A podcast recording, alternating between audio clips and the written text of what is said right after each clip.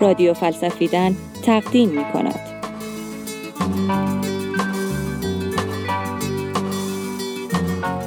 کرونا، هواپیما و باقی اخبار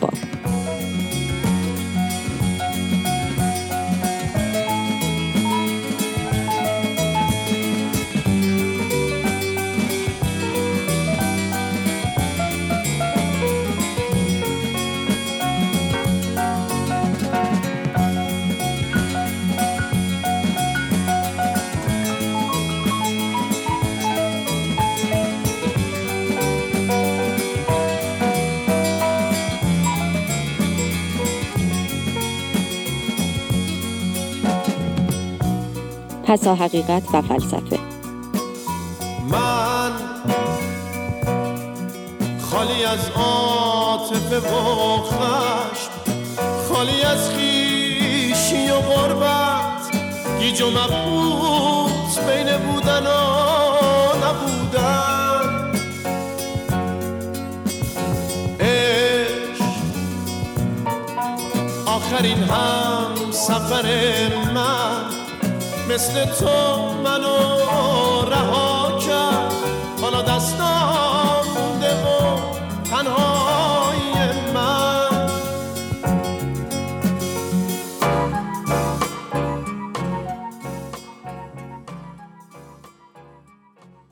عادت کردیم که هر روز کلی خبر جدید بشنویم و بخونیم. خبرایی که یکی در میون همدیگر رو تکذیب می‌کنن. از منابع مختلف فرقی نمی‌کنه موضوع چی باشه. همیشه دو دسته هستن که دارن به شدت همدیگر رو تکذیب می‌کنن و ما در نهایت تصمیم می‌گیریم که کدوم طرف رو باور کنیم. ولی خب احتمالا حقیقت ثابته و این یعنی یه طرف داره دروغ میگه. ولی اگه یه طرف راست میگه و یه طرف دروغ اونم به این شدت چرا این داستان همچنان ادامه داره؟ چون ما توی دوران پسا حقیقت زندگی می‌کنیم. زمانی که به قول هانارنت از دنیا واقعیت زدایی شده. توی این قسمت از رادیو فلسفیدن که اولین قسمت از فصل چهار رو محسوب میشه می‌خوایم راجع به همین موضوع صحبت کنیم. از این بگیم که چرا مرز راست و دروغ توی زمانه ما انقدر مخدوش شده و چرا انگار دیگه برامون مهم نیست که چی راسته و چی دروغ. دروغ نگو دروغ گو بس دیگه دروغ گو بدجوری تنها موندی تو این شبای جادو.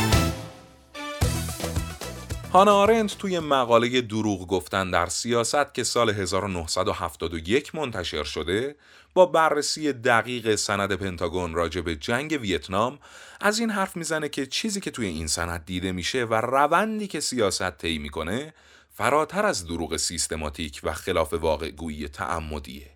آرنت برای اینکه بتونه این ماجرای جدید و پیچیده رو روشنتر کنه یه کمی عقبتر میره و از این حرف می‌زنه که اصلا دروغ چی هست. آرنت میگه هر عمل کردنی مستلزم یه نوعی از دروغ گفتنه. وقتی می‌خوای یه سیب از روی یه میز برداری و بذاری روی صندلی کناریش باید تخیل کنی که سیب می‌تونه روی میز نباشه و روی صندلی باشه. و فقط وقتی که بتونی این تصور دروغ رو تخیل بکنی می‌تونی سیب رو برداری و جاشو عوض کنی. بخوایم یه خورده فلسفی تر حرف بزنیم. اینجوری میشه که هر کنشی مستلزم نفی واقعیته. از روزی که آدما روی زمین زندگی کردن همیشه دروغ پای ثابت مناسبات بشری بوده. مخصوصا وقتی پای سیاست در میون باشه. تقریبا توی هیچ نظام سیاسی راستگوی ارزش حساب نمیشه. هر حاکمی و هر دولتی هدفش اینه که به خودش یا مردمش خیر برسونه و اینکه یه جاهایی هم راستش رو نگه انگار خیلی هم کار بدی نیست. دروغگوی خوب همیشه یه قدم از مردم جلوتره. چرا؟ چون یا چیزی رو میگه که ما دوست داریم بشنویم. و برای همین هم احتمالا دروغش رو باور می‌کنیم. یا چیزی رو میگه که اصلا انتظارش رو نداریم و خودمون رو براش آماده نکردیم. یه های بحرانی میشه و یه حرفی زده میشه. و خب تا مردم بخوام ببینن دقیقا چی به چیه و خودشون رو آماده کنن دروغ راه خودش رو پیدا کرده و رسیده به صدر اخبار و مهمتر از اون به باور عمومی. ولی این روش هم همیشه جواب نمیده. آرنت میگه دروغ سیستماتیک وقتی خیلی گسترده بشه جامعه به جایی می‌رسه که براش اهمیت راست و دروغ به کلی محو میشه. براش دیگه اصلا مهم نیست که چی واقعی و چی نیست. آدما توی چنین شرایطی فقط دنبال بقا هستن. واسه همین به این مرز حقیقت و ناحقیقت بی توجه میشن که بتونن زنده بمونن و به هر چیزی که بتونن بهش اعتماد کنن میگن حقیقت. فلان آدم داره دروغ میگه. مهم نیست. باز حرفشو بپذیریم که این وضعیت حساس هم رد بشه که بتونیم زنده بمونیم. توی چنین وضعیتی صاحب قدرت برای دروغ گفتن کارش سخت میشه. چون رقیب پیدا می‌کنه. اینجاست که پای یکی از اختراعات بشر توی قرن بیستم باز میشه. روابط عمومی. روابط عمومی جاییه که کارش اینه که حقیقت رو به گونه این خلق کنه که کالاش فروش بره. حالا اون کالا چه خمیر دندون باشه چه یه باور سیاسی چه یه اعتقاد. صاحبای قدرت توی قرن بیستم یاد گرفتن برای اینکه بتونن انحصار دروغ سیستماتیک رو برای خودشون نگه دارن کلی پول خرج کنن و بعدش روابط عمومی بسازن. روابط عمومی به این هدف تأسیس نشده که حقیقتی رو کشف کنه یا مو رو از ماس بیرون بکشه. کارش درست همینه. همین که بتونه حقیقتی رو جعل کنه. که طبق اون حقیقت جعل شده کالاش بیشتر فروش بره. آها اینجا رو داشته باش. بیماری های واگیردار ویروس ها این ویروس هایی که میاد نمیده آنفلانزا نوع ای و فلان دستگرمیه. می‌دونی واسه چی؟ می‌خواد ذهنت آماده کنه. که یهویی واکنش نشون ندی. اصلیه رو وقتی فرستاد آره حسابون با کرام کاتبی. از نشانه های آخر زمان جالب یه روایتی داریم میگه فراگیر شدن بیماری ها اینها تو مؤسسه سی دی سی دارن روی بیماری های کار می‌کنن بهش میگن بیولوژی تروریزم. تروریزم بیولوژیک یعنی چی؟ عرض می‌کنم خدمتت. یعنی دارن به لحاظ زیستی روی ویروس ها و باکتری های کار می‌کنن. اینا رو گسترش میدن و پرورش میدن که فقط روی ژن خاص اثر می‌ذاره. بیماری فقط چینی می‌کشه. فوق است. حالا اگر روابط عمومی همه سعیشو کرد ولی بازم کالا فروش نرفت چی؟ توی این حالت صاحب کالا سعی می‌کنه از قدرتش استفاده کنه. ما این همه تبلیغ کردیم و هنوز نظرت فرق می‌کنه. خب دیگه باید مجبورت کرد. سیاست هویج و چماق همیشه وقتی به کار میاد که اوضاع به سمتی میره که مردم دیگه به کالای روابط عمومی هم بهایی نمیدن. توی این مواقع یهو متوجه میشن که به جای مجریای اتو کشیده و شیک روابط عمومی باید با مامورای امنیتی سر و کله بزنن. ولی این سیاست هم توی مواقع بحرانی جواب نمیده. مثلا بعد از فاجعه جنگ ویتنام دولت امریکا متوجه شد که باید یه کار دیگه بکنه. ترفند جدیدتر استفاده از گروهیه که آرنت بهشون میگه مسئله حل کن یا پرابلم سالور این آدما دیگه از روابط عمومی و سازمان های اطلاعاتی نمیان. مسئله حل کنا از دانشگاه ها و اندیشکده ها میان و کارشون هم با حسلافشون فرق می‌کنه اینا برخلاف روابط عمومی ها و تبلیغات چیا با احساسات و عواطف مردم کاری ندارن و در ظاهر خیلی خشک و منطقی و علمی هن. کارشون هم اینه که با تئوری های مختلف استفاده از شبه ریاضیات و فرمولای علمی و اینا یه جوری گزاره درست کنن که همون چیزی رو که قدرت ازشون خواسته به بیانی علمی و دقیق نشون بده. این آدما که عاشق علم و آمار و ریاضیات و اخبار موثق و تحلیل های دقیقن یه جوری واقعیت رو تحلیل می‌کنن که جایی برای احتمال و شک باقی نمونه. هگل میگه هدف اصلی فلسفه رهایی از شر تصادفات و احتمالات و قرار فلسفه به ما کمک کنه تا با خردورزی و اقلانیت به قطعیت همه چیز برسیم. کار مسئله حل کنا هم همینه. سعی می‌کنن فکت ها رو یه جوری تحلیل کنن که توی تئوری هاشون جا بشه. اینجوری به جای تبلیغات و روابط عمومی در ظاهر گزاره های علمی بیطرفی داریم که حقانیت صاحبان قدرت رو ثابت می‌کنه. آرنت میگه یکی از سناریوهایی که توسط این مسئله حل کنها استفاده میشه اینه که هر چیزی رو به یه سگانه تبدیل می‌کنن. حالت الف و جیم حالتهای اکستریم و افراطی قضیه و حالت ب یه حالت وسط منطقی و متعادله. بعد ذهن میره به این سمت که خب الف و جیم که خیلی افراط و تفریطه پس حتما راست میگن و حالت ب از همه حالت ها منطقی تره مثلا اینجوری که اگه حالت الف بشه جنگ میشه اگه جیم بشه کشور دچار فروپاشی و تجزیه میشه. خب پس همین حالت ب که ما میگیم از همه منطقی تره. حالا ممکنه به ایدئال ما نباشه. ولی خب از الف و جیم که اینا میگن خیلی بهتره. خب به نظر پس منطقی میاد. این سناریو خیلی وقتا جواب میده. و آدما نهایتش به این نتیجه می‌رسن که دارن بین دو حالت بدتر یه حالت بد رو انتخاب می‌کنن. برای همین بدون نیاز به احساسی شدن و توی جو تبلیغات قرار گرفتن توی یه وضعیت منطقی و علمی حرف مسئله حل رو قبول می‌کنن.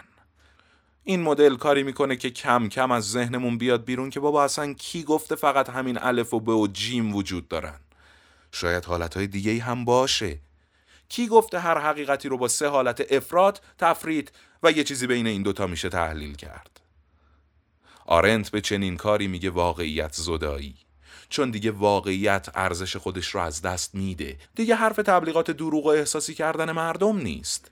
ساحت واقعیت مورد تعرض قرار گرفته و چیزی تولید شده که اونقدر شبیه واقعیت که دیگه نمیشه از واقعیت حقیقی تشخیصش داد. توی چنین حالتی فکتای علمی از اعتبار میافتن. چون علم و شبه علم اونقدر به هم شبیهن که تشخیصش برای آدمای غیر متخصص واقعا در حد غیر ممکنه و مردمی که قرار رأی بدن دیگه نمی‌تونن تشخیص بدن که دارن به چی رأی میدن. بررسی این تحلیلها و ساختن آمارهای به ظاهر دقیق و خوشگل که انگار مولا درزشون نمیره هم کار هر کسی نیست. یعنی اگه کسی بخواد در برابر این مسئله حل کنه وایس و رسواشون کنه مثل سابق نمی‌تونه به سادگی ثابت کنه که حرفشون اشتباهه. چون این حرف از فیلتر کلی استاد دانشگاه و متفکرهای اندیشکده های مختلف رد شده و اونقدر ظاهر علمی به خودش گرفته که به این سادگی ها نمیشه نشون داد که اشتباهه.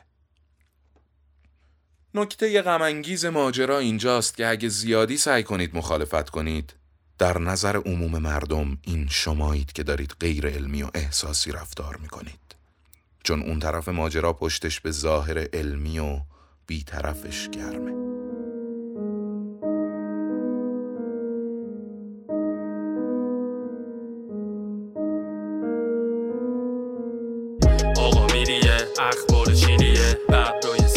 جنگل های سیدنیه. دنیا سیریه سناریو پیچیده تخت پادشاهی می‌کشه هرکی روش میشینه. دراگاهی که می‌زنیم همه فیلیکه نه معلومه کی به کیه نه معلومه چی میشه. راه دوریه چند سال نوریه. پس کدوم گوریه؟ آش این شوریه. چیزی نمی‌زنه اما بخوریه رفته تو بوق هششین که پر هوریه ترکیدن سربازا تو سوریه. لبخندای روی لب و زوریه.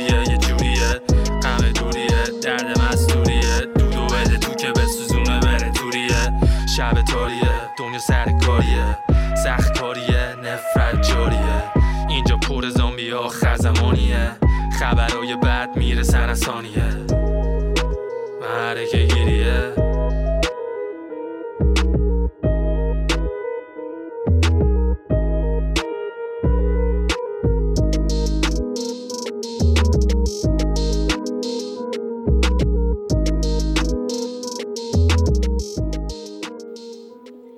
اینجا رادیو فلسفیدن است. برای همینه که آرنت میگه در چنین وضعیتی بوروکراسی جای واقعیت رو می‌گیره.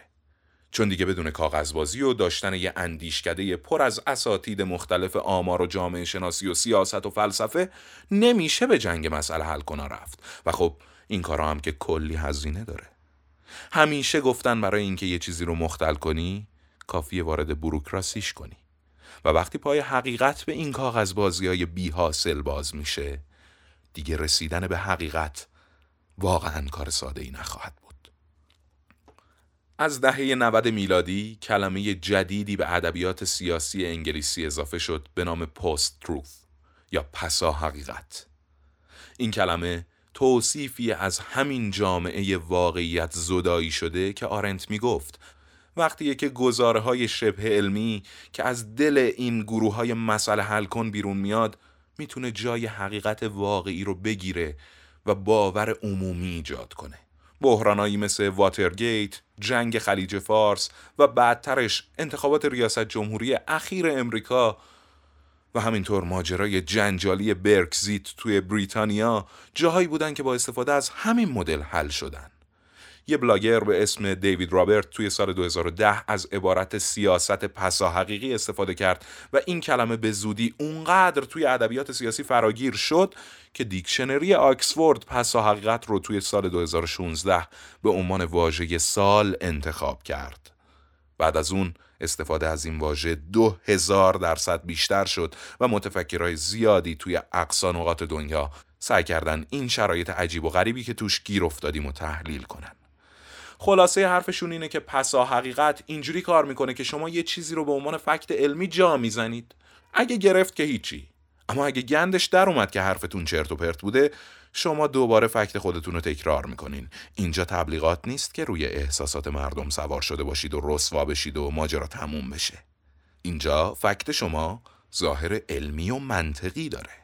پس دوباره و سه باره و ده باره تکرارش کنید. مطمئن باشید آدمایی هستن که این وسط گیج بشن و به نظرشون حرف شما درست بیاد. مثلا کمپین های موافقت با برگزیت توی تبلیغاتشون از این شعار استفاده می‌کردن که هزینه عضویت توی اتحادیه اروپا روزی 50 میلیون یوروه.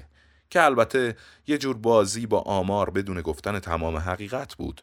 بعد که مخالفاشون نشون دادن این حرفشون درست نیست بازم اونا حرفشون رو تکرار کردن. توی هر بیلبورد و شعار تبلیغاتی از این فکت استفاده کردن و به رأی دهنده های بریتانیایی می‌گفتن اگه این حق عضویت رو ندیم می‌تونیم هر سال کلی بیمارستان و مدرسه بسازیم.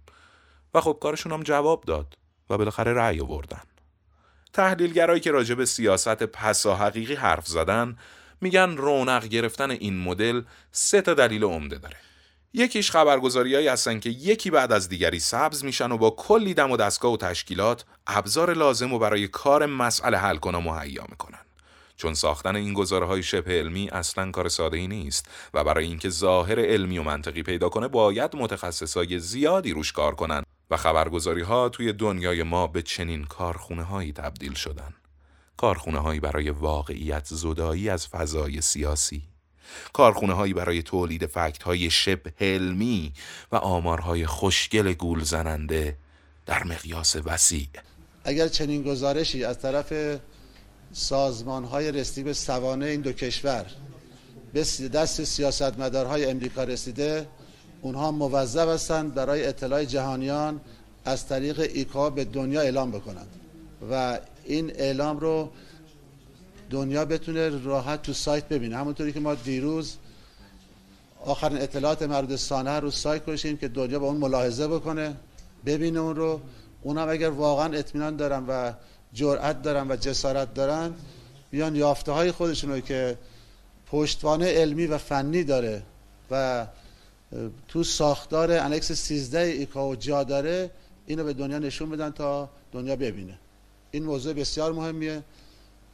اما با توجه به اینکه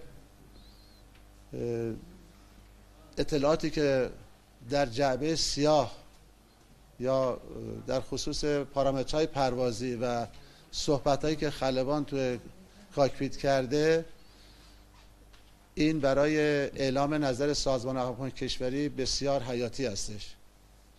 و به همین دلیل این جعبه سیاه طراحی شده که صدها اطلاعات پروازی درش نهفته هستش که قابلیت آنالیز داره و صدای خلبان. هر گونه ارسال نظری در خصوصی که چه اتفاقی افتاده قبل از اینکه این اطلاعات از این جعبه سیاه بیرون بیاد کارشناسی نخواهد بودش. ولی اون که برای ما مهرس هستش و با اطمینان می‌تونیم بگیم که این هواپیما موشکی با اون اصابت نکرده. دلیل دیگهش شبکه های اجتماعی هن. توی اینترنت میشه پشت هر اسم مستعاری مخفی شد و حرف زد. اگه شما کمی پول داشته باشید می‌تونید یه لشکر مجازی بسازید که فکتای شما رو دیوانوار به اشتراک می‌ذارن و دلیلای غیر علمی شما رو به بیانهای مختلف تکرار می‌کنن. خوبیش هم اینه که همه هویت ها مستعاره و اگه دستتون رو شد یه اکانت جدید با یه اسم جدید میشه همین لشکر رو از نو ساخت و یه حرف جدید زد. وقتی شبکه های اجتماعی رونق گرفت خیلی از متفکرهای خوشبینتر می‌گفتن این تئوری که هر انسان میشه یه رسانه می‌تونه باعث بشه انحصار رسانه ای شکسته بشه و عدالت امکان بیشتری برای بروز داشته باشه. نه اما چیزی که شاهدش هستیم اینه که اینترنت و شبکه های اجتماعی شدن جولانگاه ارتش های مجازی و اتفاقا برخلاف خبرگزاری ها اینجا دیگه سوتی دادن و رسوا شدن. حتی به معنی از دست دادن اعتبار نیست. چون دیاکتیوش می‌کنی و با یه اسم دیگه برمیگردی.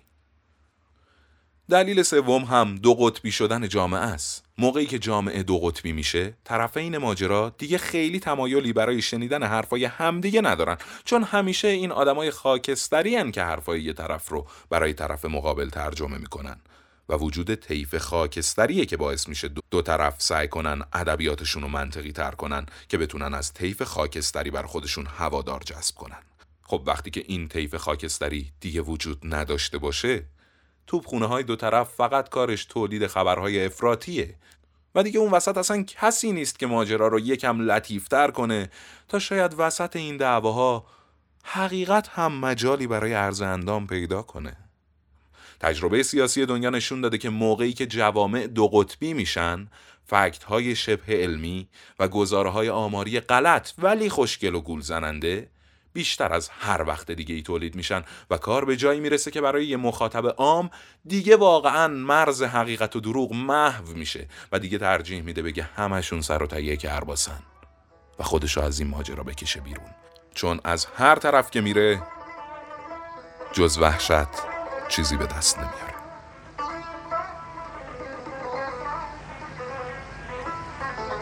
از هر طرف گرفته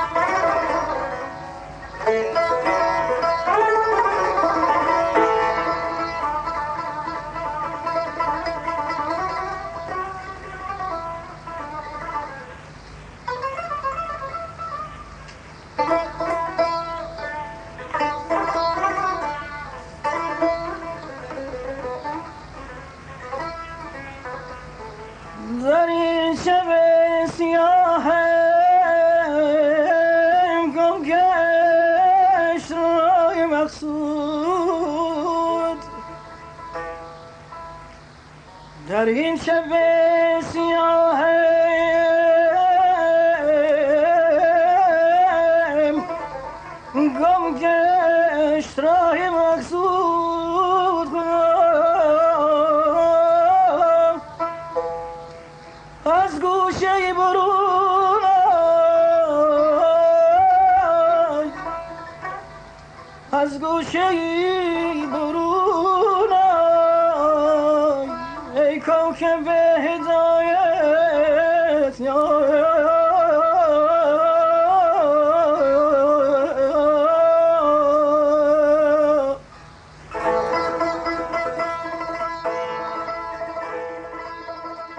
کردن به همین وقایع اخیر می‌تونه کلی مثال از این ماجرا نشونمون بده.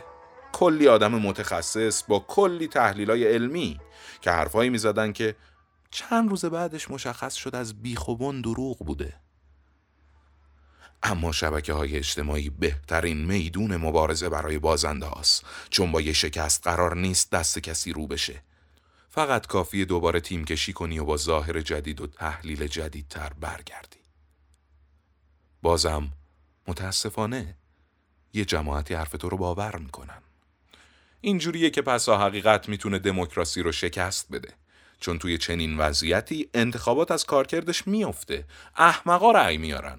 چون توی این آشفته بازار حقیقت و دروغ اصلا دیگه با هم فرقی ندارن. هیچ فرق ظاهری با هم ندارن. و اونی برنده است که پول بیشتری داره و پول بیشتری خرج می‌کنه. و البته متخصصای بهتری استخدام کرده که بتونن مسئله ها رو براش حل کنن. بعضیا میگن آدمای دنیا احمق شدن که حاصلش رأی آوردن دیوونه ها شده. ولی نه اینجوری نیست. آدما دارن سعی می‌کنن حقیقت رو پیدا کنن ولی توی دنیای واقعیت زدایی شده و توی فضای پسا حقیقت پیدا کردن حقیقت از هر زمان دیگه ای سخت تره و خب متاسفانه تاریخ به ما نشون داده وقتی که دموکراسی راه حل نباشه راه حلای دیگه هرچی که باشن از روی خون مردم میگذرن. غمانگیزترین بخش ماجرا اینجاست که هانا آرنت میگه شاید شما بتونید ذهنتون از این آشفت بازار واقعیت زدایی شده نجات بدین و آزادانه فکر کنین. شاید. ولی متاسفانه نمی‌تونید بدنتون رو نجات بدین. بدن ما اینجا گیر افتاده. بدن ما اینجا گیر افتاده و به نظر می‌رسه که براش راه نجاتی نیست.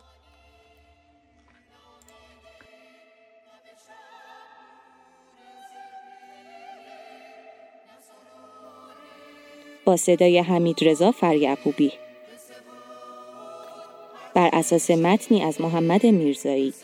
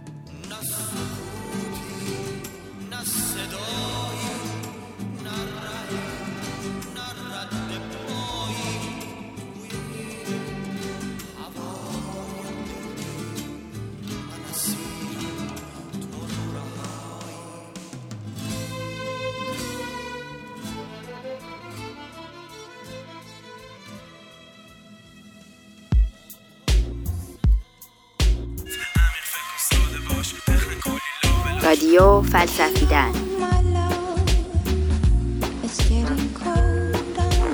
همین فکر کن ساده باش بخن کلی لابلاش یاورتان استاد.